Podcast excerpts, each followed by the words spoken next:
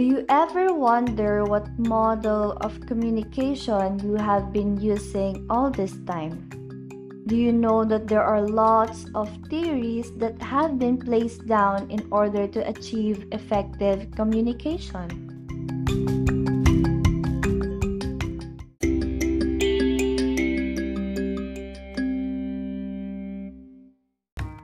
Greetings to people all around the world. Welcome to Camila Romerona's podcast and hope you stay with me till the end of the discussion.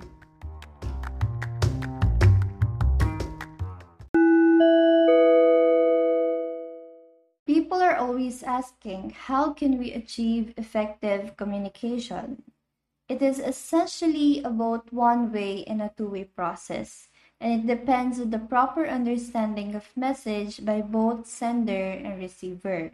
So when we say two-way communication, both parties can evaluate each other's opinion.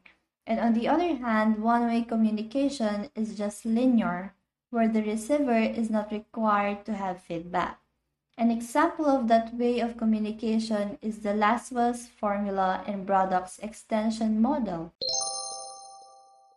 Lasswell model of communication is the most influential model that has been used by the people, and Braddock suggested that the model should be expanded in order to consider two additional elements that he argued about, which are for what purpose and under what circumstances.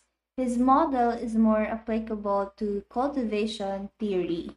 So basically, the one-way communication flows from sender to a receiver, but nothing goes back in return. The sender can use one-way communication to inform, entertain, persuade, or command the audience.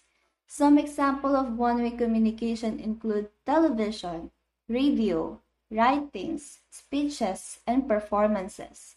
And even his podcast is an example of one-way communication. Berlo's SMCR model of communication has the basic component of linear communication, which he introduces in his model as the sender, message, channel, and receiver. And it is the simplest form that presents communication and have been affected by different factors. Actually, David Berlo postulated his model from Shannon-Weaver communication, wherein it is also one of the commonly used model at technical level and has been applied extensively in other fields of study as well.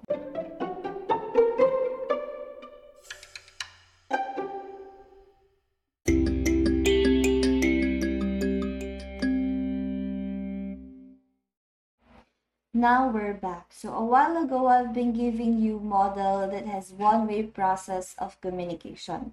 Now let's proceed to the two-way or also known as the circular process of communication. An Osgood-Schramm model is definitely one of its example. It requires three steps, the encoding, decoding, and interpreting.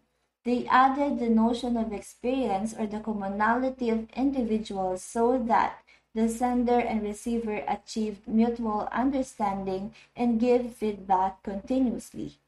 In other words, the model that is cyclical has at least a sender and a recipient. The model contains at least one other element, and feedback should also be present in the process.